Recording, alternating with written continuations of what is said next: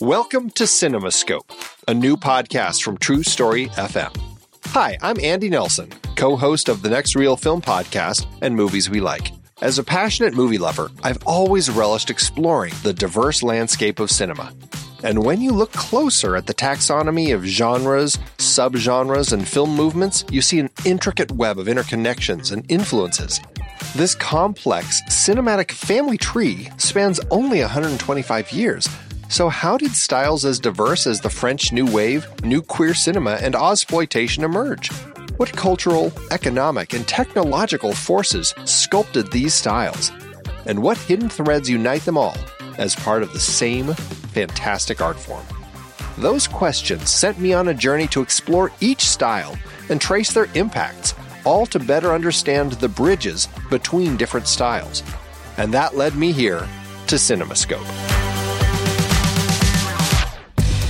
In each episode, I'll be exploring one particular genre, subgenre, or film movement in depth, inviting expert guests to help us all better understand what defines that style, how it came to be, and what branches it in turn influenced on this big cinematic family tree.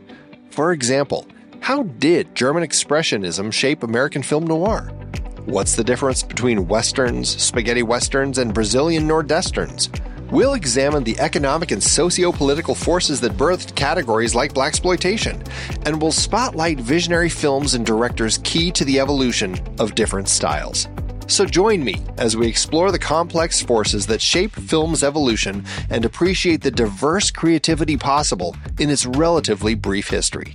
Let CinemaScope be your guide to understanding this art form we cherish how its genres blend, bounce off each other, and advance a rich tapestry of storytelling innovation. Together, we'll gain a deeper appreciation for this wondrous, shape shifting medium. Our journey begins soon. Be part of this adventure by subscribing to CinemaScope today.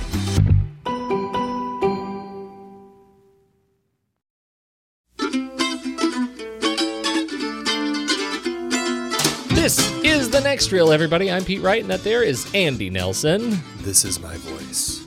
And we hmm. spoil movies. Tonight is the show.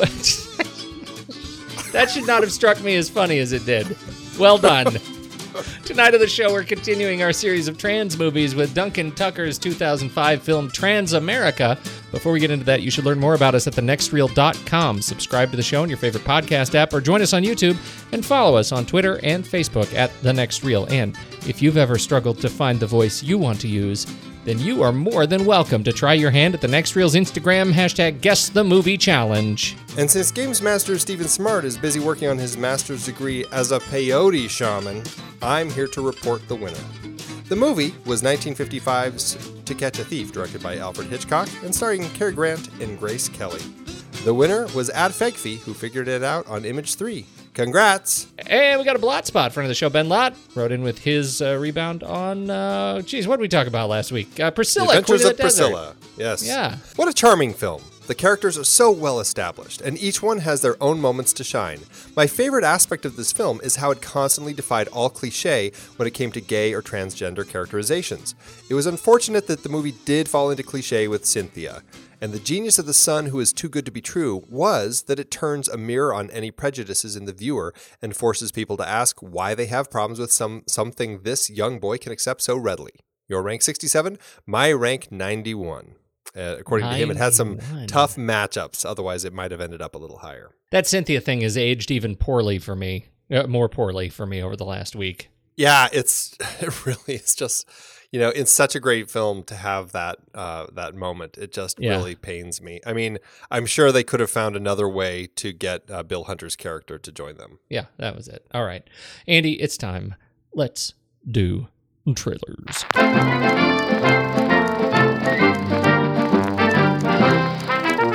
Yeah, did we both do we both sort of did monstery movies this week? Kinda, Kinda, I guess right? so. Yeah, uh, yeah, monsterish, different takes on monster movies. I guess Yeah, yeah, Yeah. I'm excited. I didn't even know yours was coming. I had never heard of it.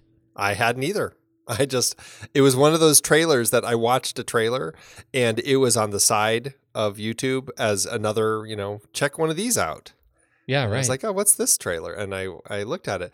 Um, My trailer this week is American Fable, which is a new film that's coming out uh, that it you know it looks kind of like a different sort of uh, Pan's Labyrinth sort of story, right? It's kind of got this fairy tale aspect. This young girl who um, you know is living kind of this this regular life, but kind of finds this this uh, connection to something that seems a little uh, a little maybe not magical, but it, it, seems like it's from another another realm or something. Uh, you get a mysterious being kind of on a horse with big horns. Uh, well, being with big horns on a horse, kind of riding a- around in the fields. Um, clearly, there's some family trouble. You're kind of trying to figure out exactly what's going on. Are these two worlds connected? Uh, somehow her brother seems tied into it. So I, I don't really get a good sense of what the movie is watching the trailer, but I find it really interesting to look at. And if it if it holds up even remotely with Pan's Labyrinth, then I think it's going to be a really interesting watch. Pan's Labyrinth wasn't one of my favorite films, but I did find it incredibly compelling to watch. And uh, you know, this may just fall into that too, where I may not fall in love with it, but it could be just a, a, visual feast, a really interesting thing to watch. What do you think of this one? But you know what, I I was I, I thought it looked really good, and um, you know it, it, gave me that same feeling that uh, the trailer for Monster Calls uh, gave me. Right, it was that that sense of there is something really foreboding about this story that I feel like I've seen before, and uh, I I thought it looked great. And at the end of the trailer, when she looks at herself in the mirror, and man, she has horns. That was right. so cool. That was a great moment in that trailer. What a wonderful wonderful uh, little twist at the end. So I thought it was a really it was a well cut trailer. It was it was uh, had a great sense of kind of pacing, and I was really connected with it. I thought it was great. It's directed by Ann Hamilton, who uh, really has a pretty small filmography. I mean, really just a couple shorts, and then this. This is kind of the uh, the first feature uh, for her. And so uh, I'm yeah I'm curious to see exactly how this one ends up getting received. This one um, just to read the I'll read the IMDb plot summary so at least you get a sense of what this is. When 11 year old Jitty discovers that her beloved father is hiding a wealthy man in her family's silo in order to save their struggling farm. She is forced to choose between saving the man's life or protecting her family from the consequences of their actions. American Fable is a fairy tale thriller set in the 80s rural Midwest about a courageous girl living in a dark, sometimes magical world. So it looks interesting. It looks very. I like it. Yeah. When's it? Uh, when's it come out? This one is going to be. Uh, it's it's playing at some festivals, uh, and it's going to have a very, uh, I think it's going to be limited release mid February, February 17th, right now. And that's it. Nowhere else. I uh, I think it's gonna be I think it's gonna be good. My trailer is uh, kind of keeping on the weird train. Is Colossal. Uh, this is a new film written and directed by Nacho Vigalondo. Uh, stars Dan Stevens, Anne Hathaway, Jason Sudeikis, Austin Stowell, Tim Blake Nelson, and according to Wikipedia, but not IMDb, Simon Pegg. I don't know what to think about that. I know. Are you more intrigued now than you were I'm, before? yes, I am. Always with him. I I am intrigued uh, to the point of uh, I was intrigued to the point of you know curiosity. It looks like a really clever kaiju movie. You know, kaiju. Now that that's in our in our uh, vernacular around these monster movies, uh, it, it is the giant monster is terrorizing a a, um, a major city. And in fact, uh, this movie got in trouble because in its promotional work, the initial uh, promotional emails that they sent to the press, they used stills from. Godzilla.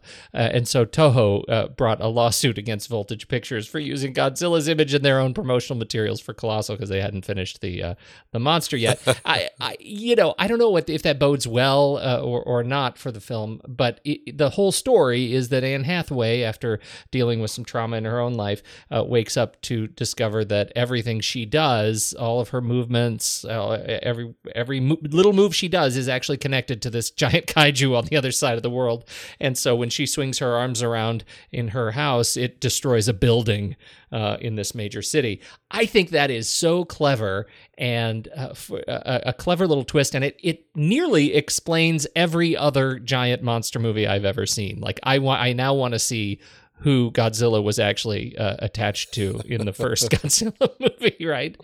So uh, I'm very curious about it. I don't know much about Nacho Vigalondo. He is from Spain.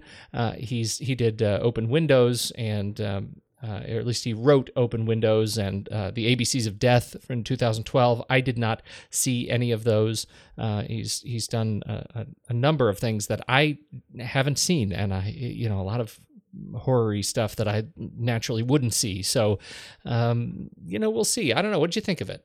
Well, Timecrimes is the big one that I know that he did. And Timecrimes, it's one of those uh, time travel movies that's been on my list forever because I've heard nothing but great things about it. That's where the guy goes back in time uh, accidentally and goes back um, an hour or something, and then it's it's it's such a small thing, but some you know it just creates all sorts of crazy consequences, and it's supposed mm-hmm. to be uh, just a really great uh, time travel movie and um, and then of course, yeah, like you said, ABC's of Death. He did the segment A is for Apocalypse, um, and he's he's done a lot of those sorts of things. I have a uh, I don't know, I, I don't have a good sense of him as a director, but um, this trailer looks really fun, and I do also love the idea. And it's one of those things where it kind of hinges on the premise, and if if the premise ends up working in the film, it could end up being a really fun film. If you can't buy into the premise, it might just fall apart. But I really want to give it a try because uh, it just it, I I kind of love it. So totally right. I, I want the premise to redefine movies in this genre for me. That's what I want. I am so rooting for that uh, that it will be disappointing if it doesn't. It opened at the Toronto International Film Festival in September of yes, last year. It hit uh, the San Sebastian Film Festival in Spain, Fantastic Fest in, in September. So you may have seen it in uh, you know in late 2016. Uh, we won't get a wide release. Actually, it just as we record this, it just opened a few days ago at Sundance. Uh, it will not open wide for us until April 7th, 2017. So um, we got a little ways to wait. Unless you're in Russia, February 23rd, it opens in Russia. Uh, so get in line, our Russian friends, comrades. There you go. They're big That's kaiju fans, apparently. Uh, you know what I hear? I hear that kaiju is big in Russia. It's Chernobyl. Hmm. That's that's what did it. It is Chernobyl. That's right. Andy, my dog book was in that car. Bree was ready to change her looks. Medical procedures to date. The usual electrolysis, three years of hormone therapy, and a facial feminization surgery. And ready to change her life. After my operation, I will be a woman. But the one thing no one can change is the past. I got a phone call last night. It claimed to be Stanley's son. No third person. My son. Me, Toby Wilkins. Jesus the Reformer? That's one of these churches that sends missionaries out. No. I'm from the Church of the Potential Father. Transamerica, Andy, 2005 film written and directed by Duncan Tucker. Stars Felicity Huffman, stars Kevin Zegers, Elizabeth Pena, Graham Greene, Fionnula Flanagan, Burt Young, Carrie Preston, and Raynor Schein, among other talented folks.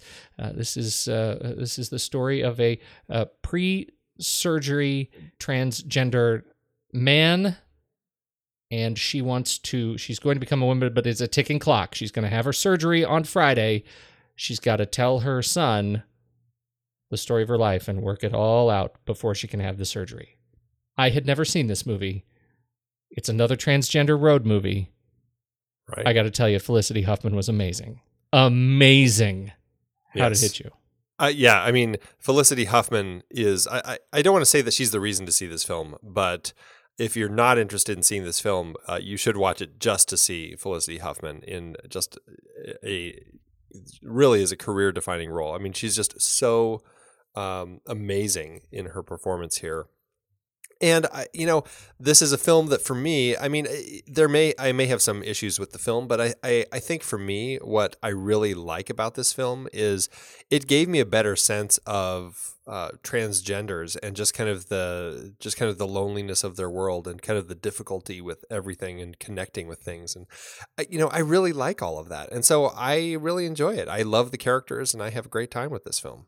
You know, I, I do too. I there is a fairly significant challenge that I have with the film, um, but it, it it it's just it's isolated, right? It's an isolated section of the film that I really struggle with and brings kind of the whole thing down. I also think that that without Felicity Huffman, I, you said you know I don't want to say that this is the only reason. I actually do want to say this is the reason to see this film because if you take Felicity Huffman's performance out of this film, it's just another road movie uh, for me. Right? It's it's it, there. There's nothing in here that necessarily surprises me, uh, that that necessarily you know shocks me, that I learn necessarily. Uh, you know, without without her, um, uh, it's it's pretty much plays by the the rule book of of road movies. Uh, and and I you know I guess I would be entertained I'm stunningly entertained by her.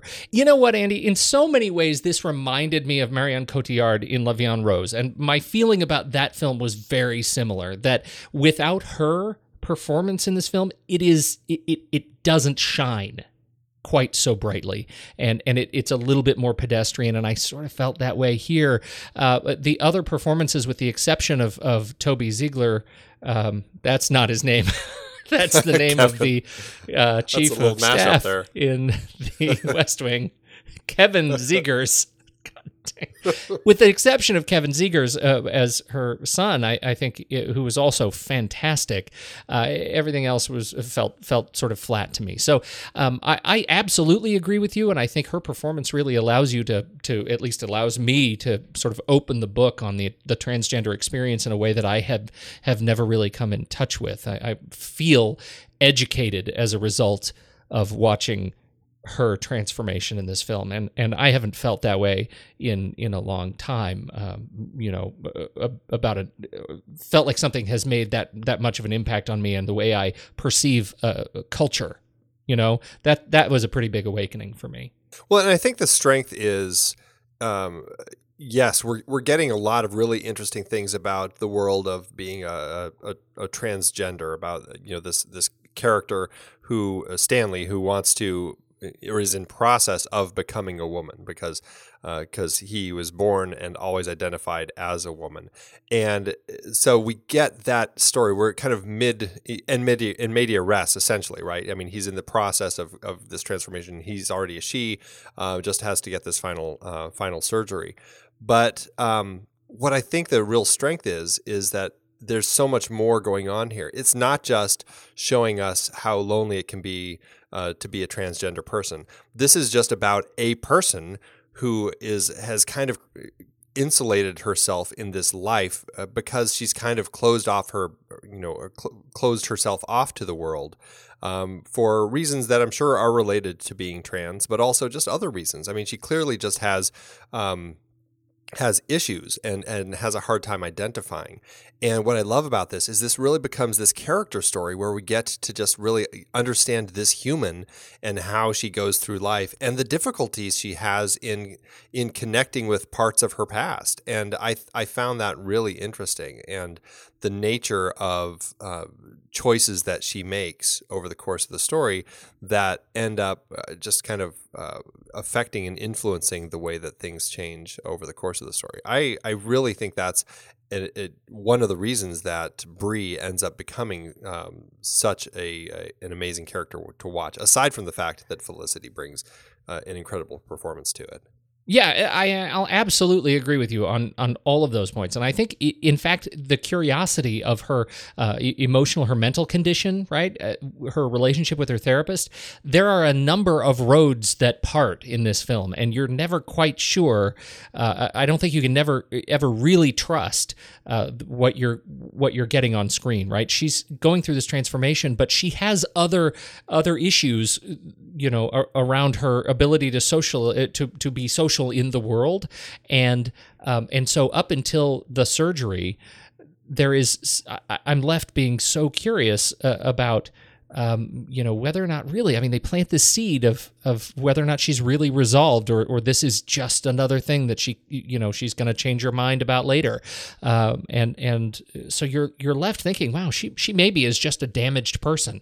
The reward of her transformation, and ultimately when she gets the reassignment sort of surgery, she has the the the surgery, is that you see a visible change in how she approaches the world and and in the little sequences of how she relates to other people in the restaurant. Like she is clearly a different person. And uh, for me i found that enormously satisfying that they didn't leave me with that uncertainty at the end. I felt totally resolved that this was the right thing for her to do. In spite of all the mistrust baggage that they brought to me leading up to that point this was the right thing I, I thought a really interesting and very subtle uh, piece of storytelling that that uh, Duncan used to do that at the beginning of the film when she's working. You see her working at this Mexican, this little kind of hole in the wall Mexican restaurant. She's working in the kitchen. She's behind the scenes cleaning dishes. Yes. At the end of the film, she is now a waitress. She's in a different outfit and she's actually going out in front and interacting with people. To me, and learning that, Spanish. that said everything. Yeah, it, it it said so much in just that little tiny uh, that the pairing of those two scenes. Really, I, I think that was really smart storytelling. I absolutely agree, and this this definitely gets to uh, to the script. Uh, you know, Duncan wrote the script, and we should say Duncan feels like he's this. I don't. One hit wonder seems disingenuous, but he hasn't done a lot of work. No, he he he. I mean, he is a one hit wonder. You can't argue because this is essentially the only film that he's ever done. But he Um, shouldn't be. That's what I'm no, saying. You know, he should. I don't want to believe that. Right? No. Like anybody who creates this character on the page deserves to be a multiple hit wonder. How about that? I agree. I 100% agree. And I mean, it's not, it, it felt like a film that somebody who wasn't a first time filmmaker uh, was making. Like it didn't feel a- like straight out of the gate, uh, I'm, I'm figuring it out as I go along.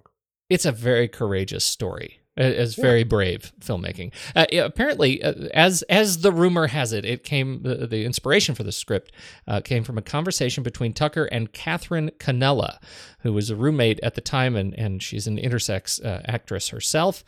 Uh, she and Tucker, this is uh, the this is the quote. I think I picked this up on IMDb. She, she and Tucker were sharing a house in Hollywood at the time and were having a debate on male female perceptions. She stopped the debate cold when she revealed that she was a hermaphrodite and had been wrongly raised as a boy. Now, at the time they had this conversation, they'd already been living together for four months. Uh, and so uh, that I, I imagine would change the direction of the debate.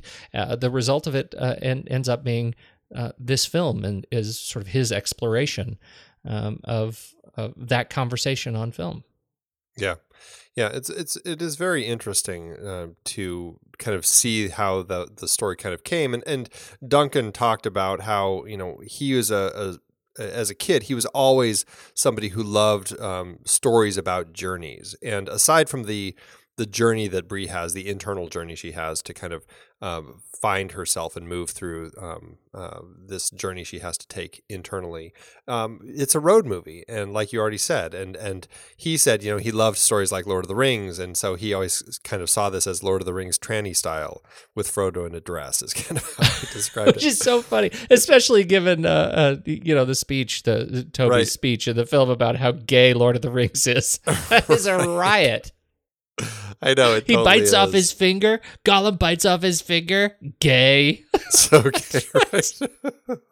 that totally Anyway, sounds sorry. like a conversation that some idiot teenagers would have. doesn't totally.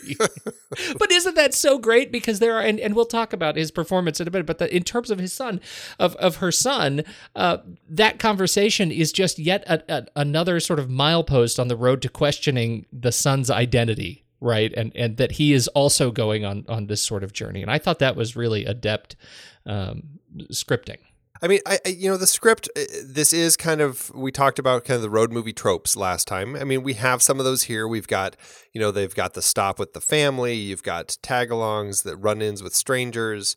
Uh, it, it does, the car doesn't break down, but it does get stolen. There are a lot of those sorts of things, and so it does have that same sort of road movie pacing that uh, that we end up with, where you know it's very uh, sequential. You go from this little bit to this little bit to this little bit, and uh, you know I think um, I think some of them work better than others in this particular uh, film, but um, but on the whole.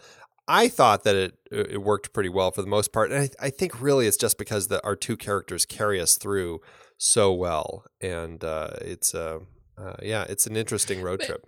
But you know what's interesting also about the road trip, and in terms of lists that Andy makes, uh, last week was the road trip tropes list. This week it was the world of transgender list, and I think that's a really astute point. Can you can you walk through the list of things that we explore that we didn't get to explore last week?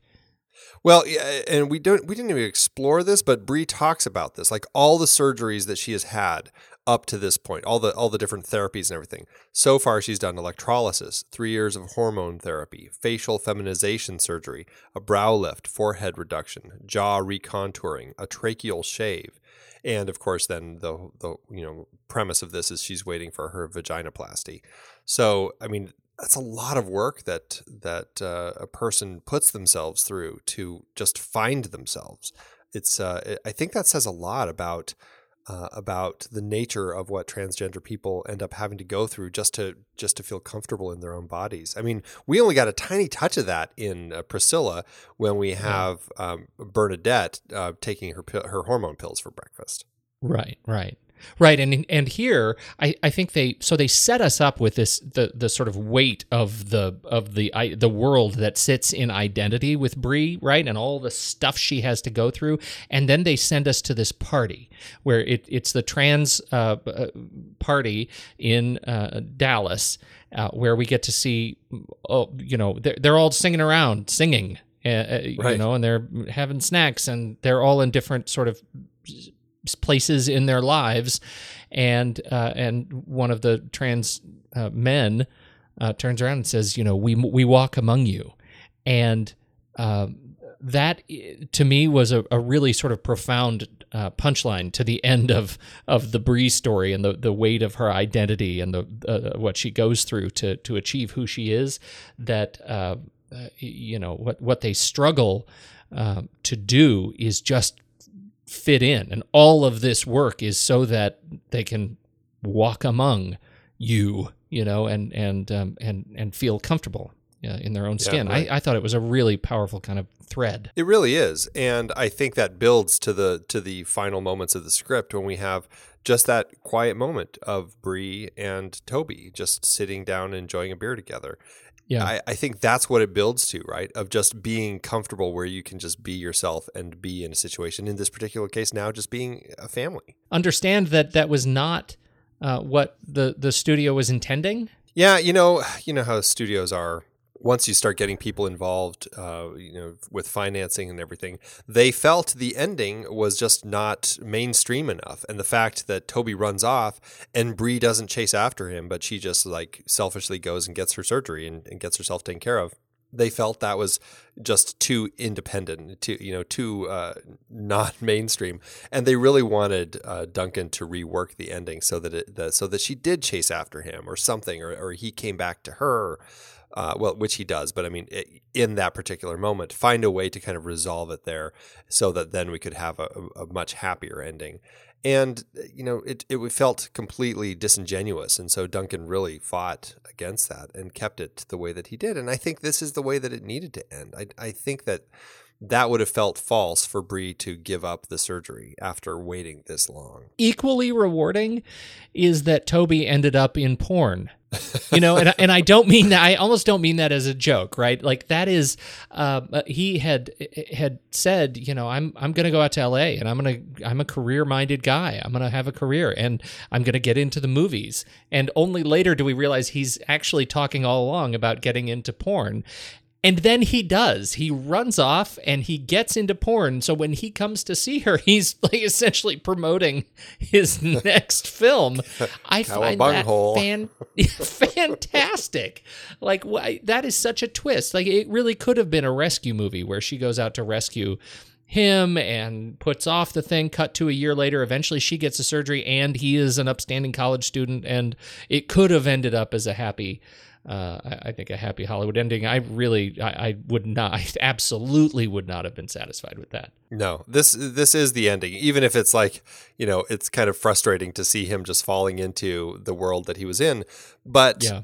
I, I don't think that was what the story was about, right? It wasn't about her rescuing him. It was about her connecting with him and finding that that that mother son slash father son bond and and creating a relationship and uh, and just you know accepting that part of Stanley's life while she is now Bree and stepping into now kind of a mother role. And you've got that great bit at the end when she's talking to Toby, um, and he, she's kind of letting him uh, smoke in the house. She's letting him, you know, he, she's not saying anything about the porn and everything, but don't you dare put your shoes on my coffee table, young man. I, thought that was great. It's like this is exactly like she's she's not turning away from that mother role, and uh, you know she even helps him open his beer at the end, which is so cute. So we mentioned that this guy is a, is a one hit wonder. I mean, where do we know where he is? Is he in New York? Is that? I mean, he's he's a, something of a photographer now. He's got a book out, but we have no idea what he's doing. Right? Uh, yeah, it looks like he's uh, you know taking photos and doing exhibits in New York, and uh, you know he did publish a book. Um, was it Many Fishes or something like that? Many Fish. Yeah. And uh, but yeah, I don't really know a whole lot else about what old Duncan Tucker is working on. So um, it, it's just yeah, it's weird. He kind of he came and he made this movie, and then he uh, went and disappeared, and and uh, who knows now. How about uh, first shot, last shot? Yeah, we have the first shot on the television of Andrea James, um, a uh, what would you call her? A kind of a, a coach Yeah, for I- people I- going through the transgender uh, process or the tra- the transformation. transgender voice coach. Right. So, so we have it's a video of her doing her voice coaching, saying over and over, "This is the voice I want to use." Holding up a mirror, she's pushing her tongue down with her finger, really kind of practicing the tone, trying to find the voice. Right. That's that's how we open the film. And the last shot, uh, Toby has returned to Bree in L.A. And uh, as we've already mentioned, they're sitting on the couch. I, I really like the the last shot because it's actually an exterior shot looking into the house through um, uh, these this partially shou- shrouded window as they are toasting their their bottles of beer, and, and Bree helps him open his beer bottle. I really liked the the pairing of these. It really this film is about finding your voice, and it's about um, f- you know really figuring out who you are. Obviously, uh, that's kind of a, a big theme of the film. But it, you know, Bree uh, is has to find this connection with the the Stanley part of her life in Toby. And you get Andrea James as kind of the vocal coach. This is the voice I want to use. This is my voice. This is my voice. And finally, at the end, we see Bree. She has fully transformed now and is in this place where she has found her voice and she has found her role and she fits now. And uh, I thought it was really nice. I did too. It was a nice pair. Um, it, it was a sort of a simple pair, and uh, but I, I particularly liked the the uh, shooting in from the outside. Um, opened the home in a way that I found sort of metaphoric to her um, relationship with the rest of the world, right? Because she, you know, she lived in the beginning of the film in such a, a hidden fashion, both socially and and really practically. Um, you know, letting some something, letting the omniscient cameraman gaze in through the window into her house opens up her world and show, and, and I think demonstrates how how her she has changed in over the course of our hours together. I thought that was really lovely. Absolutely. Casting uh, done by Eve Battaglia. Uh, obviously landed Felicity. Good old Felicity. You know, she's one of those actresses that I've seen in many, many things. Um, uh, but she's just one of those people that I, I guess I haven't watched closely enough. I mean, she's been in, uh, she, I think TV is really her big world, right? I mean, Desperate Housewives and uh, uh, what was the sports one that she did? Sports before that? Night. Sports Sports, Night, Night. right. Sorkin. Right. Yeah. Yeah, Yeah. and uh, and then she did a what was the other one that she That's was the doing American more recently? Crime. Yep, right. Uh, yeah, The American Crime, right. That's the one uh, that uh, JJ went out to shoot. oh, that's right. That's right. Yeah. So she she is um uh definitely has a, a, a, you know a good place uh, in the uh, world of TV, but um even in film, I mean I've seen her in a lot of stuff. Reversal of Fortune. Um, she was in The Spanish Prisoner, which I didn't remember. Um, a bit part in Magnolia, and uh, you know just a lot of different things. And she still is working uh, in and out. She was in Cake uh, a couple years ago. Yep. Um, you know, she's just one of those actresses that um, I really enjoy watching, but I just haven't seen tons of stuff of hers. I guess. Yeah, I for me I, the hit was always Sports Night just because it was so smartly written and she was such a smart actress in that show. Uh, it, it was one of those that was absolutely punching above its its class. Uh, and I was disappointed to see it go. Desperate Housewives, I connected with a couple of seasons, but I it never really latched on like Sports Night did, and and uh, so it's it it's great to see her in these more sort of meaty roles.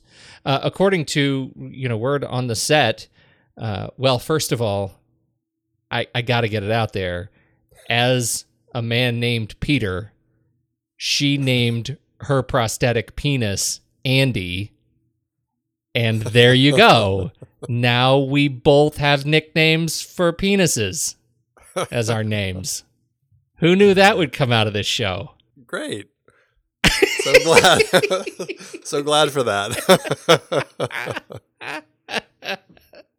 Oh, oh so that funny. makes me so so happy. Oh, I'm gonna work that into. I it, the best thing that could come out of this show is that I can work that in and maybe shift the tide a little bit, so I don't get so many Peter jokes.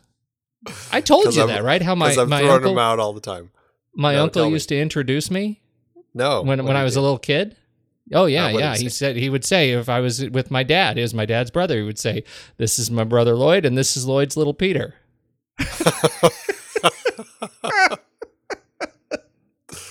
he was a real charmer. my Oh uncle. my god. Oh man. anyway, so uh, word is she stayed in, in character all day. That that voice was hard to come by, and uh, once she found it each day, she couldn't drop it, or she'd uh, reportedly lose it.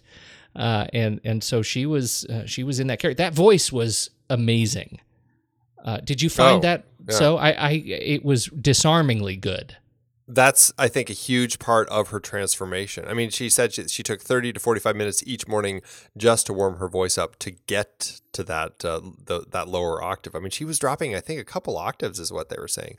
Uh, and to the point where uh, aside from that and just all the other transformations she was making with the makeup and the wig and the clothes and everything when they were showing this at Tribeca to um, uh, to Harvey Weinstein, who knows, uh, you know, she he's you know hangs out with Felicity and uh, and Bill Macy.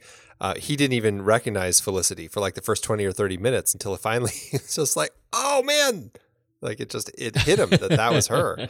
It's one of those transformations. I mean, that voice. I mean, this is one of those uh, acting performances where um, you know she really changes so much about herself and becomes this character. It really is just mind boggling. So yeah, the voice was just Well, and and Really beyond the voice, the the physical transformation too. It is it's subtle and in a way very much not. Uh, uh, she's she's not a tall woman.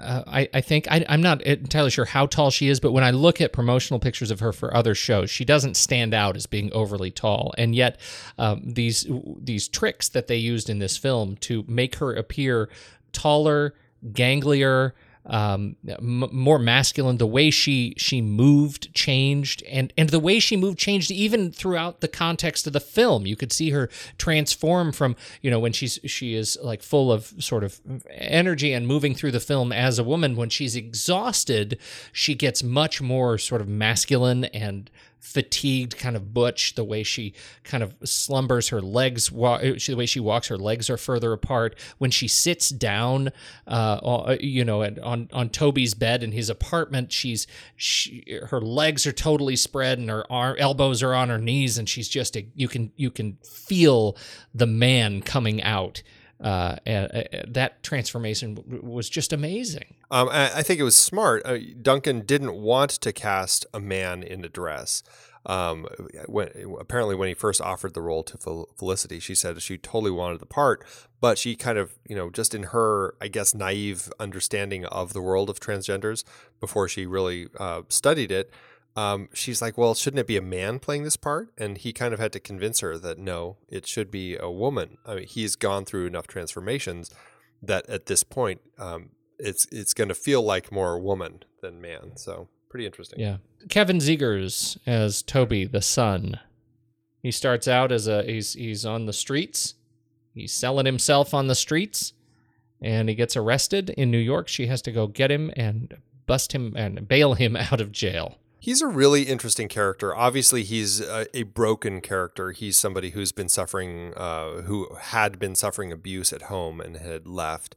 Um, I, I really think that he's a really interesting character. He's he's kind of gotten to this place because of the the abuse that he's suffered, where he's just like sex is almost. Uh, I I I almost struggle trying to figure out does he enjoy sex or is it is it kind of like um, I'm going to blank on the movie Shame, where it's just like he's got this this this hypersexual state where it's like he has to have it but it's not something that he really enjoys anymore. And it's just you know it's like he's he's clearly broken right? I mean that was kind of my sense of him He's he's like he's numbing out, right? I mean, it's just Yeah. the world is is such for him that it, it's too hard, and so the sex it makes it easier. Just like the drugs, and and his relationship with the drugs is similar, right? He at, at one point he's sitting on the beach and he he snorts a little bit, and then he throws it into the sand at this in the same motion, right? He can take it literally, take it or leave it, and, and he doesn't know moment to moment which way he's going to be. I mean, it, it is great addict portrayal. I think he's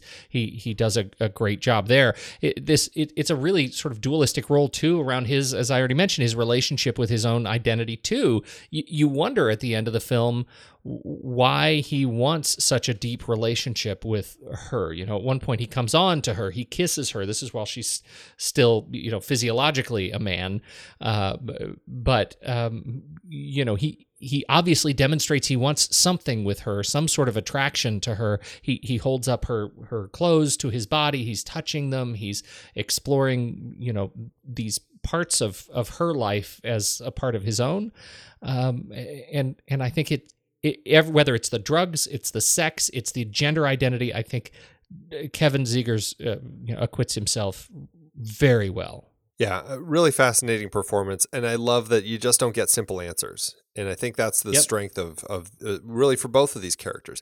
There are no simple answers, and like you already brought up, you don't get just a simple uh, happy ending where it's all written up uh, in a way where he's completely uh, you know cured of all of this, and now he's a, a upstanding college student. I mean, Yeah. it's done. Uh, it's done really well. No, no simple answers. There are no answers. You know what? I, I don't think the film ever makes a promise that that we're going to get an answer, and certainly doesn't deliver it. Um, uh, in his character, uh, Elizabeth Pena uh, is Margaret the psychologist. You know, she's a utility We- player. we like her. She is, but we like her. We Yeah. like uh, good old Elizabeth Pena. She's one of those actresses who I've just always liked, and you know, I mean, she's just not in enough. I mean, she was in Jacob's Ladder. I loved her in that. She's just so great. Uh, she's in The Incredibles. I always forget that. So Mirage. I'd love for her to be in more. But yes, yes, exactly. But uh, yeah, I mean, she's she's a nice a nice uh, character in this particular film. She's she fun- has a nice function. It's not a huge part though, like you said. Graham Greene is another uh, not a huge part. Uh, his is a more interesting character for me because he plays the the straight tough guy who falls for the trans character, right? And is this something we should look for as a trope in these movies? It is interesting. I don't know. it has happened in both films so far.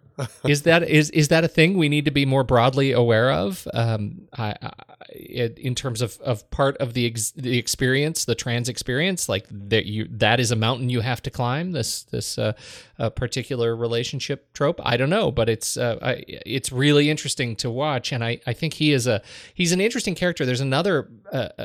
Bit to this story. He's a Native American character, and I'm not sure I can wrap my head around the whole Native American sort of honor and warrior subplot and the relevance that it has to the to the road movie and the trans story in itself. Did you did you have any feeling around that? You know, I, I didn't get a good sense of it either. But what my what my take on it was, I mean, he there's obviously some symbolism as he gives this hat, this cowboy hat to Toby, which is kind of a warrior's. It was a warrior's hat, is kind of the story. And my sense is uh, that he comes into the film in a particular place where these two characters both need a little bit of a boost. Uh, and I think having a man kind of fall for her a little bit, I think helps Bree kind of step up a little bit and just kind of lift herself a bit. Likewise, I think that there are some interesting conversations between Calvin and Toby about, uh, you know, when Toby's trying to warn him about Bree, how she's not giving him all the information about her and all that stuff. And and he kind of explains it in a way that I think is really just smart, where it's like, um, you know, hey, I've got secrets too. We all have our secrets. And you know, if she ever wants to tell me, then she'll tell me. And that's just the way it is. And I, I think that there's something in kind of the, the transfer of the warrior's hat. I, again, I don't know how the Native American aspect really ties in, but the fact that he gives this hat to Toby, it's just kind of giving him a sense that, you know, he's starting to understand, he's starting to grow up and, and might be getting to a place where he can kind of handle some of this a little better and some of those thoughts about, you know, we all have our secrets and, and let it go. I liked that aspect of it, especially as it builds these two up before we get to the next stage, which is Phoenix. Okay, Phoenix. this is where the whole movie falls so completely flat for me, Andy. The whole Phoenix thing. Fionnula Flanagan and Burt Young are uh, like as her parents, and Carrie Preston is Sydney, the sister. Uh, the the whole locus of family for the movie is where everything just stops, falls into a ditch for me. You don't like the characters? You don't like the way that they're performed? You don't like what happens here? What is it about this that you don't like? I think it's casting. I don't believe a word that comes out of carrie preston's mouth in this in this context in this film. I have such a hard time watching her try to relate with uh, her now sister. The mother is crazy over the top right? Now in my defense i have never been through this myself either as a parent or as uh, someone going through the the trans change. And so I don't know what it's really like. This may be exactly what it's like with this this family, but I don't know. What I'm saying is the film did not portray, and Fionnula Flanagan as Elizabeth did not portray for me a, a, realistic, relevant, and and emotionally resonant parent that I could I felt like I could trust. And so the whole thing anchored around her, their whole home experience was just flat. See, I find that so interesting because I think there's just so much interesting stuff going on in Phoenix, and I love these characters. I have such a great time um, uh, of this whole moment when when Bree has to acknowledge that her parents aren't dead; they're living in Phoenix, and uh, and which is great. We haven't met money. them yet, yeah. so it's no, great. Right. It's great. All that's great. but uh, well, right. But then when we meet them, I you know, it's just it's such a an interesting family and I love the dynamic. I love this Phoenix family, this this way over the top uh, overbearing mother who really is just kind of seems to have this this uh, I don't know if it's more just about all the image and everything and a husband who is really just kind of quiet and does whatever uh, he can to make his wife happy uh, and I really bought into it. I mean, I I feel like there are people like this in Phoenix, and I really just see that. I love that's in your defense. I don't. I don't know those people. Uh, yeah, there. I I have seen those people. I have uh, worked with these people, and I think that it's uh, it's very uh, realistic. I mean, I, I really enjoyed the characters, and I even enjoyed. I, I think that they went big. I mean, it's it's it is there is a lot of comedy in this film. It is kind of a, a you know a, a, road trip comedy to a certain extent, and I uh, I don't know. I just loved them. I thought they were great. I'm.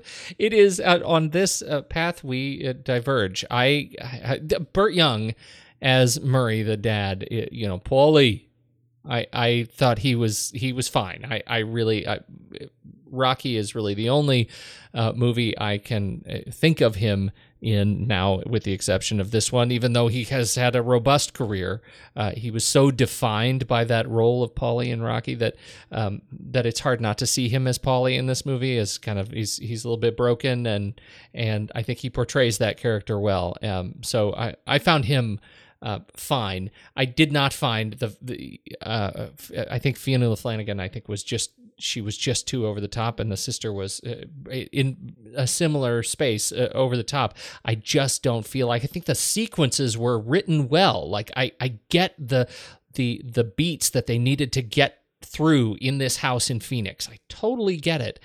I just didn't buy those characters or those performances. And they dragged everything else down for me. It was tough and to that's, get out of. And that is a challenge because if you don't buy into that, I mean, this is a really critical part of the story when the truth is revealed about Bree being uh, Toby's uh, father now slash mother, mm-hmm. and that this is actually his his grandparents and aunt. I mean, there's a lot of stuff that that you do get out of this scene, and if you aren't buying into it, that does become quite a problem. So, I mean, I, I can understand your frustration. Certainly, again, I don't have the problem with these people. I really love these characters, and I just love this family dynamic. Uh, I think it's just so funny, and there are just so many funny moments and f- funny lines and everything um, all through it that I it, and it works for me. But I mean, yeah, I feel for you because yeah, if it's something that you're not connecting with and you're not connecting with the characters characters. This is a really critical part of the story for it to fall apart. Well, it and and that is what gives eh, you know go, going back to my opening comment, right? I mean, that's what makes this film sort of a, a challenge for me because if you get rid of Felicity Huffman, and I already don't like the Phoenix bit, there's nothing really left in this movie besides driving in a green, you know, uh, family truckster, right? And anybody can drive the family truckster, uh, and, and, so it's just it's just another road movie, and that's that's why I, I, I go back to uh, the anchor performances is so important because everything else is a little bit flat. Except Graham Greene. Except Graham and Graham Greene, right? Graham Greene. Let's talk about production. Um, uh, this was uh, executive produced by William H Macy, and uh, he's obviously married to Felicity Huffman, uh, and uh, was uh, pretty passionate advocate for this film. Yeah, he wasn't actually on as an executive producer. my understanding was that Felicity was on as the actress, and uh, Bill just hung out quite a bit on set and actually talked to Duncan quite a bit. And Duncan was always, every time he had a chance, was always grilling uh, uh, Bill about, hey, how how would I, you know, how would I talk to actors about something like this? What would an actor expect for this? And and got a lot of great advice from him. And uh, and it came to a point after they after he screened it for the two of them at their house uh, where um, Bill said, "Well, what can I do for you? I'd love to help you kind of get this out uh, out into the world." And and he's was just like, "Hey, I would love to have you as an executive producer on it." And that's really what helped it, I think, um, get it out into Tribeca, and obviously getting into the hands of Harvey and Bob Weinstein. And that screening, and that's how it really ended up getting its distribution. So it's it's those little moments, and you make a good film, and you, you impress uh, uh, Bill Macy with uh, how you can uh, direct his wife, and there you go. You're getting deals with uh, the Weinstein's. Stephen Kazmierski is the is on as cinematographer on this film. Anything of note? How well do you feel like he captured the the landscape? I you know I thought it looked fine as a as a uh, as a road movie. I, I think everything looked pretty good. Um, I, my understanding was that they shot it with uh, Super 16, um, which is just you know it's uh, it's a probably just a smaller camera, easier to use. Um, it just gives you uh, a nice uh, look of the color and everything, the film stock. And uh, I, my understanding is that most of this film was actually done handheld. I think that uh, they, you know, between um, Duncan and his cinematographer, kind of felt that it's not like wild and crazy, you know, uh, the sort of handheld stuff we've seen before.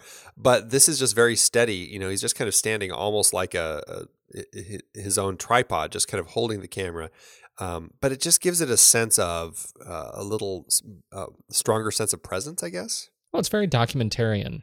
Yeah. Uh, you know, it and and it sort of adds a different sort of visual vernacular to the film, and I noticed it in particular when they picked up the peyote shaman, uh, and they were they were skinny dipping, and she was sitting on the rocks, and there's this this uh, you know as they're wandering around, getting their taking their clothes off, and then running out into the parking lot after uh, the car, there is this this real sense of more sort of urgency and and uh, you know to your point presence um, that that I think is is good and adds to the to the film. I didn't find it a distraction at all. It certainly wasn't shaky cam jiggly monkey. No, no, definitely not. It was it was very uh, it was very fitting handheld. So mm-hmm. I definitely liked that.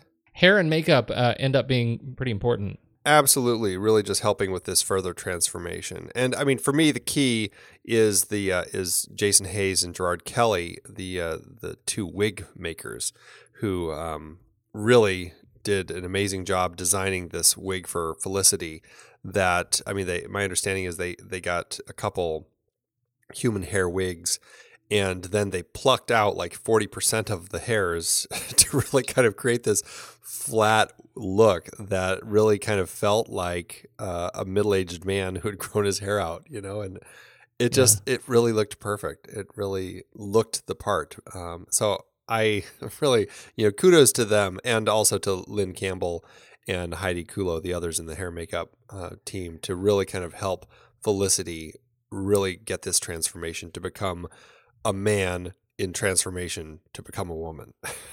it, it it the makeup. Challenge. Yeah, totally. The makeup to that point too is fantastic because it's not fantastic uh, you know, you you can see her struggling, sort of sequence to sequence. Sometimes she gets it right, sometimes she doesn't quite get it right. Her lipstick is always kind of off. You can tell that she's learning. uh, about how to do these things. And uh, we, you know, one of the points that that came up in some of the the the trans support that was lent to the film is that you know when you have somebody who makes this change kind of all at once, they go shopping and buy all their clothes and all their makeup all at once, all at the same time in these huge shopping sprees because you have to get a whole new wardrobe and all new makeup and you have just about as many hits as you have misses. And sometimes you know when you learning to to do these things to to make up your face in a, a you know in middle age um, you, you don't always get it right. And i think they they really nailed that experience Exactly. Yeah, it looks like what I would look like if I tried putting makeup on. it does, as as i was imagining oh, right. yeah, yeah. Uh, Danny Glicker uh, is behind the costumes for um, Bree, and and I loved uh, you, you know how he talks to ab- about her. He says that that Felicity has this gorgeous body and is so petite. When I first met her, I thought, how am I going to do this? She's gorgeous. We did lots of little tricks. I dropped her waistline slightly so her waist was sitting at her hips. Um, uh, Felicity has a gorgeous tiny waist, but of course her character Bree has a more masculine waist, and and those are the things that make her you know make her look a little bit taller. I, I really noticed that again in the bus stop scene when she has to kneel. She's taller than everybody at the bus stop, and, and she just is not that tall. I mean, it was just a it was a great trick of the eye. yeah, absolutely. Uh, it's filmed in uh, your neighborhood. Some of it was, yeah. They filmed uh, L.A., New York, and uh, Arizona, which is where Duncan Tucker happens to be from. In fact, um, this was such a low budget film that uh, when they were filming at uh, Bree's mother's or Bree's family's house in Phoenix, it was actually Duncan's mom's house. And the the clothing in the closet was primarily all of his mother's clothes, and so uh, when they were uh, up in Prescott, which is just north of Phoenix, they were filming at a ranch up there uh, at Calvin's place, and that's a, a I guess a friend of theirs and their horses and everything. His brother's truck is what Calvin was driving, um, and in Prescott they were filming at the lake, which is uh, it, it's a beautiful, beautiful area called Grant the Granite Dells, and it's this lake with just all these rocks just kind of jutting out in really interesting ways all over, and it's just it's one of my favorite places in the state. It's really just kind of a cool place, so it's exciting to see it popping up here, even though I think. Um, I feel like in the film they're talking about it being in New Mexico at that point still. So Lies, liars. tell you, I know. Music, Andy, your favorite. David Mansfield's behind the music. I- Is this one you listen to all the time? You know, I have the soundtrack. Um, I I haven't listened to it a ton, um, but I mean, David Mansfield. Uh, he's a composer who has been around uh, for a while. I mean, he's uh, you know, uh, I mean, he was composing stuff back at like Heaven's Gate, 1980. Yeah, right. was his kickoff. Um, and then you know uh, working with uh, uh, good old uh, Harold Ramis with Club Paradise, and uh, he's one of those composers that you don't hear of very often. I mean, he's done quite a bit of stuff, but not a lot of stuff that uh, really stands out. Um, I, I and again here, I mean, I think the music works in context of the film, but for me, this is really about the songs. I think that um, they just found a, a great blend of songs to kind of fill this movie with from beginning to end. And it's interesting. It starts kind of with there's some African uh, uh, songs that have an African vibe at the beginning when we're hanging out with with Bree at her place, and you see pictures of kind of African uh, tribes people and stuff like that on the wall. And then as she kind of starts this road trip, it really turns into a lot of these great Americana and country tunes and stuff. And it's just it's it's such an interesting uh, style of music to choose for something like this. It's not the songs that you're getting in Priscilla, you know. It's and I love that about this movie. Absolutely. It's it's grounded. Yes. Yeah, the the songs are great, but they're very much grounded in in the humanity of the of the place. Uh, and and so much of what was so successful about the music in Priscilla is that it was not grounded. Uh, it was that that contrast that makes it work. And in here, it's it's the in, in fact the the way these things compromise the music and the and the space compromise with one another. I think it works really well. Uh, and uh, Dolly Ah, yes. close uh, the closes closing credits on Dolly. And that's a fun little story too, because uh, Duncan was just like, "Oh, it'd be great if we could get Dolly Parton to sing a song for this," and uh, and he asked her, and and it was just one of those things. Like he sent, he told her about the story and and and sent her the cut, and she's like, "Oh, this is great. I'd love to do a song for you." And they just happened to have perfect timing for like one hour to meet and talk about it.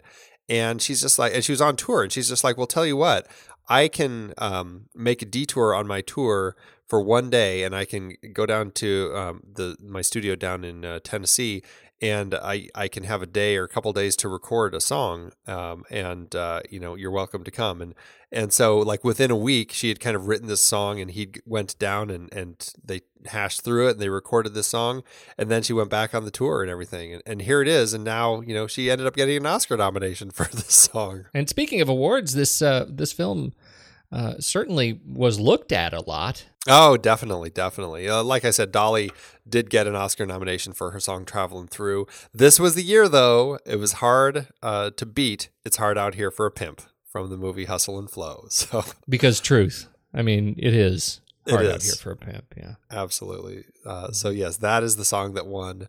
Uh, Felicity Huffman did get an Oscar nomination for her performance, um, but she was robbed. Uh, Reese Witherspoon won the Oscar that year for Walk the Line. Now I like Walk the Line. I like Reese Agree. Witherspoon in Walk the Line. I uh, uh, I completely agree with William H Macy that Felicity was robbed. I mean, this was not a, uh, uh, a the year that Reese needed her Oscar. If anything, Nope. give it to her for Wild. But this this is totally the year that Felicity should have won an Oscar. Absolutely could not agree more. This this was this is one we will look back on in pain year decades to come. I mean, is here's who she was nominated um, against, other than Reese Witherspoon, who won. Judi Dench in uh, Mrs. Henderson Presents. Um, I didn't see that one. I heard she was good. Uh, Charlize Theron in North Country, and Keira Knightley Yeah. in Pride and Prejudice. I mean, she's great. That's a brilliant film. I love Pride and Prejudice. But this is the sort of performance that you win an Oscar for, folks. I mean, this is just a truly transformational role. But yes, it did win a number of other awards. It won uh, Independent Spirit Awards. Uh, Felicity won for that, and Duncan won for Best Screenplay or Best First Screenplay. Um, at the Berlin International Film Festival, it won an award. At the Deauville Film Festival, the GLAAD Media Awards, it won for Outstanding Film. The Golden Globes, Felicity won for Best Actress in a Drama. Um, National Board of Review, Felicity won. Um, Dolly Parton won for her song at the Phoenix Film Critics Society Awards. So kudos to Phoenix Of all places. recognizing exactly. Uh-huh. Um, and Felicity won a Satellite Award and a Tribeca Film Festival Best Actress. Uh, you know, and then Kevin Zegers won a Male Revelation Award at the Cannes Film Festival. So, I mean, that's just the awards that it won. I mean, there's tons of others that it was nominated for. This was a a very well recognized film because I, you know, like you said at the beginning, Duncan uh, kind of took a risk and and uh, made a, a, a strong uh, story with interesting characters. Yeah, totally. We mentioned the the trans support uh, on this film to help Felicity uh, and and to help sort of frame the context of the film. That came from Calpernia Addams and Andrea James through their company Deep Stealth Productions. I'm not entirely sure what Deep Stealth Productions is doing now. It seems like they've pivoted from this kind of consulting thing, and they're doing. I mean, I know both of these um, women are writing a lot. They are very active in the in the trans community and very vocal and opinionated, uh, and uh, are even just a few years ago uh, were totally embroiled in in you know another media controversy. You search for either of their names and you will see that they are embroiled in in controversy uh, and and um, certainly outspoken. Um, but it's worth noting that uh, it, it's these two women that that helped to shape Felicity's uh, performance here. Calpernia Addams is at, in the uh, she is in the the party in Dallas. She's the the owner of the house, and Andrea James is the voice coach that we see in the first shot. Um, and so we we get them both in this film, uh, in addition to their role as consultants. Interesting, very interesting. That is interesting. How did it do in the box office? Well, Transamerica cost a cool $1 million to make. Uh, definitely an indie movie made for the passion of the story. Uh, the Weinstein Company ended up getting it, uh, the distribution rights at Tribeca, and they released the movie for an Oscar qualifying run in New York and LA on December 2nd, 2005. Then they gave it a limited release on January 20th, opposite Underworld Evolution, and a wider release on March 3rd, opposite 16 Blocks, Aquamarine, Dave Chappelle's Block Party, and Ultraviolet. The movie received relatively positive marks, primarily due to Huffman's performance, and the movie went on to make 9 million domestically and 7.5 million overseas, making a total adjusted gross of 20.3 million. This gives Transamerica an adjusted profit per finished minute of 185,734. Definitely a success for this little indie film. Absolutely. And I think on that note, Andy, it's time for us to rank it. Let's do it. Head over to flickchart.com. Actually, you can just swipe up on your podcast player of choice, and uh, you'll see the the links in our show notes for Flickchart and tap on it. You should tap on it. You can add this film to your account and see how it ranks. It stacks up to our ranking. Uh, let's do this. What's first? First, uh, and, you know, this is just a random thought, but do you think that the Transamerica company, the corporation, did, did they have any thoughts about uh, their naming after this movie came out? I wonder. I was searching for the film to put it in the show notes links for iTunes. And if you search for it in iTunes, what you get is the movie at the very top and then a sea of red Transamerica logos for all their banking and everything, all the apps and all the links. Yeah, it's pretty funny that, that this is associated quite so deeply. It's just, it's, you know, I never would have put like associated like the transgender world with Transamerica until this movie came out. And now Yeah. that's all I can associate. That's all you with. think about. Yep. Oh, so funny. All right. Well, anyway, back to Flickchart. Uh, first up, we have Transamerica or Joe versus the Volcano. Oh, right out of the gate, man. Wow, that's a tough one. I, I mean, to go I- with Joe. Yeah, I, I, I think, and noting, of course, that we've got such history with Joe. Yeah, and again, we've talked about so many great movies on this. I just feel so bad that right out of the gate, Transamerica is dropping to the bottom half of the list because I think Yeah. there is so much good stuff going on in this film. I think it deserves to be higher. Uh, I, I do too. Does that make you want to change your vote? No, sorry, neither. it's Joe versus the Volcano. No, no, no. It's Joe versus Volcano. All right, next up, we have Transamerica or the host. I am Transamerica. Transamerica. Absolutely. Transamerica or What's Up, Doc? Transamerica. Yeah, I you know I, I'm a little torn on this one because I had a, such a great time with What's Up, Doc. Um, uh, I'm going to go with Transamerica purely for the strength of the performance. I mean, Yeah. really, Yeah. Transamerica, or oh, there you go, The Night of the Hunter. A little love, a little hate. I think I'm Night of the Hunter on this one. Yeah, I definitely am. Uh, Transamerica or Indiana Jones and the Temple of Doom. I have to go Indiana Jones purely for my childhood glee. Childhood. Yeah, childhood glee. Okay. Transamerica, oh, or Outland. That was a really fun movie. Uh, I think I'm Outland. I am, boy, this is a tough one for me. I really enjoyed Outland, having never seen it before. That became a really welcome addition in my sci-fi collection. I really just enjoyed that film so much. Um, but Transamerica, uh, just really great characters. Uh, I think I'm going to give it to Outland, though. Yes, you are. Yeah. I'm not going to lie to you. I knew you were going to come around. All right, Transamerica or Infernal Affairs. I'm Infernal Affairs. This is this is hard. That we've had a lot of really challenging choices here. Wow. I'm, I'm going to do Transamerica though on this one. Okay. It's it's a tough choice for me, but I'm going to pick Transamerica. Okay. You know what? Okay. You can have it. I don't Oh, even well, I don't easy. even want to fight about it. Okay. Transamerica or baseball, Ray. Field of Dreams. Transamerica, please. Field of Dreams for me, baby. Uh you chicken. All right, you ready? All right, here we go. Oh, I'm ready. All right. One, One, two, two, three. rock. Paper. Oh. Hmm.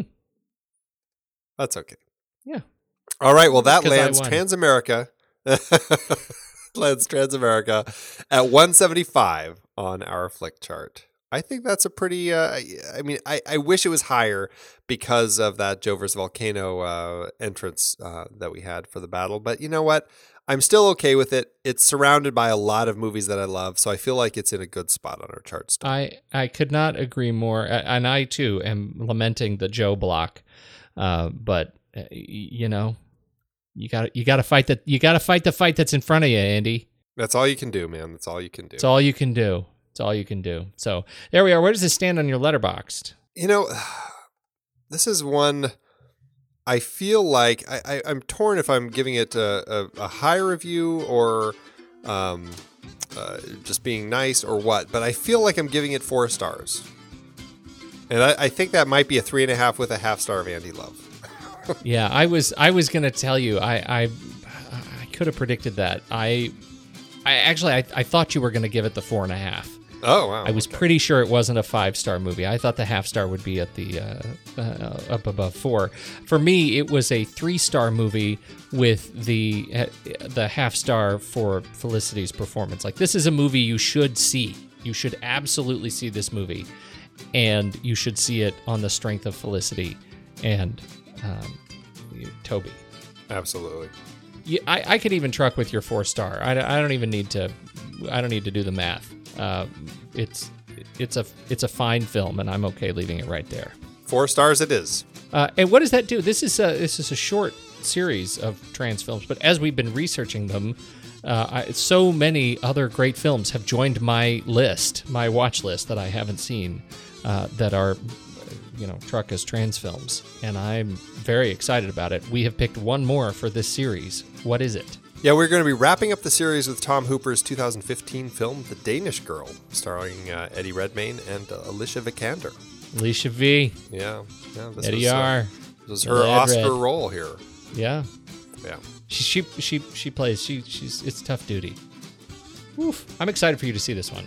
Yeah, you haven't too. seen this one yet. I I've watched it now in prep for the show. oh, oh, good. I will I will right. say nothing. My lips are sealed. Okay, all right. I don't even want to know. I don't care. I don't care what you think. That's what I thought. Shut up, Andy. I gotta go to bed. Well, at least you don't have to go camping with bugs.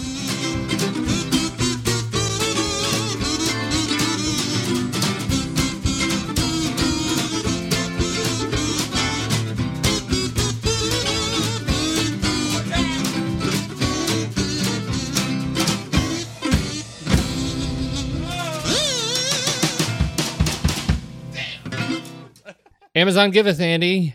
As Amazon always doeth. Uh, I'm I'm gonna start out with a middle of the road review. All Do right. mind? Go Do mind if it. I break ranks and go three stars? Do it. Uh, this is three stars. Could not relate from March 8th, 2013. This is a good movie, but those looking for a transgender based movie would be better off looking towards another woman, different for girls, and of course, Boys Don't Cry. As a transgender woman, it's easy for me to want to give this five stars, as there are not many movies with a good, strong transgender lead.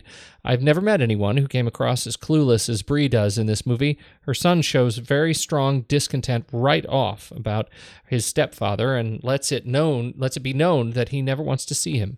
Yet is completely taken back when she reveals that she is stopped in the town and he is upset by this. Then she goes to the father's house proclaiming she's the bringer of good tidings for his son has come home. Again, dumbfounded to find he just wants to go back to raping the kid. Hello, anyone home? The whole connection between them I thought was uncompleted, as it doesn't say if they ever formed any relationship with disappoint, and it was disappointing to say the least. I would have liked to have seen more. Another woman does a much better job of, of the long lost parent returning to surprised kids.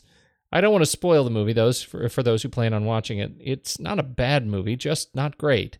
I would suggest watching it on Netflix or renting before you buy. So that it's one of those interesting perspectives, you know, Andy. It's the it's this perspective that I, you know, I don't I don't necessarily have.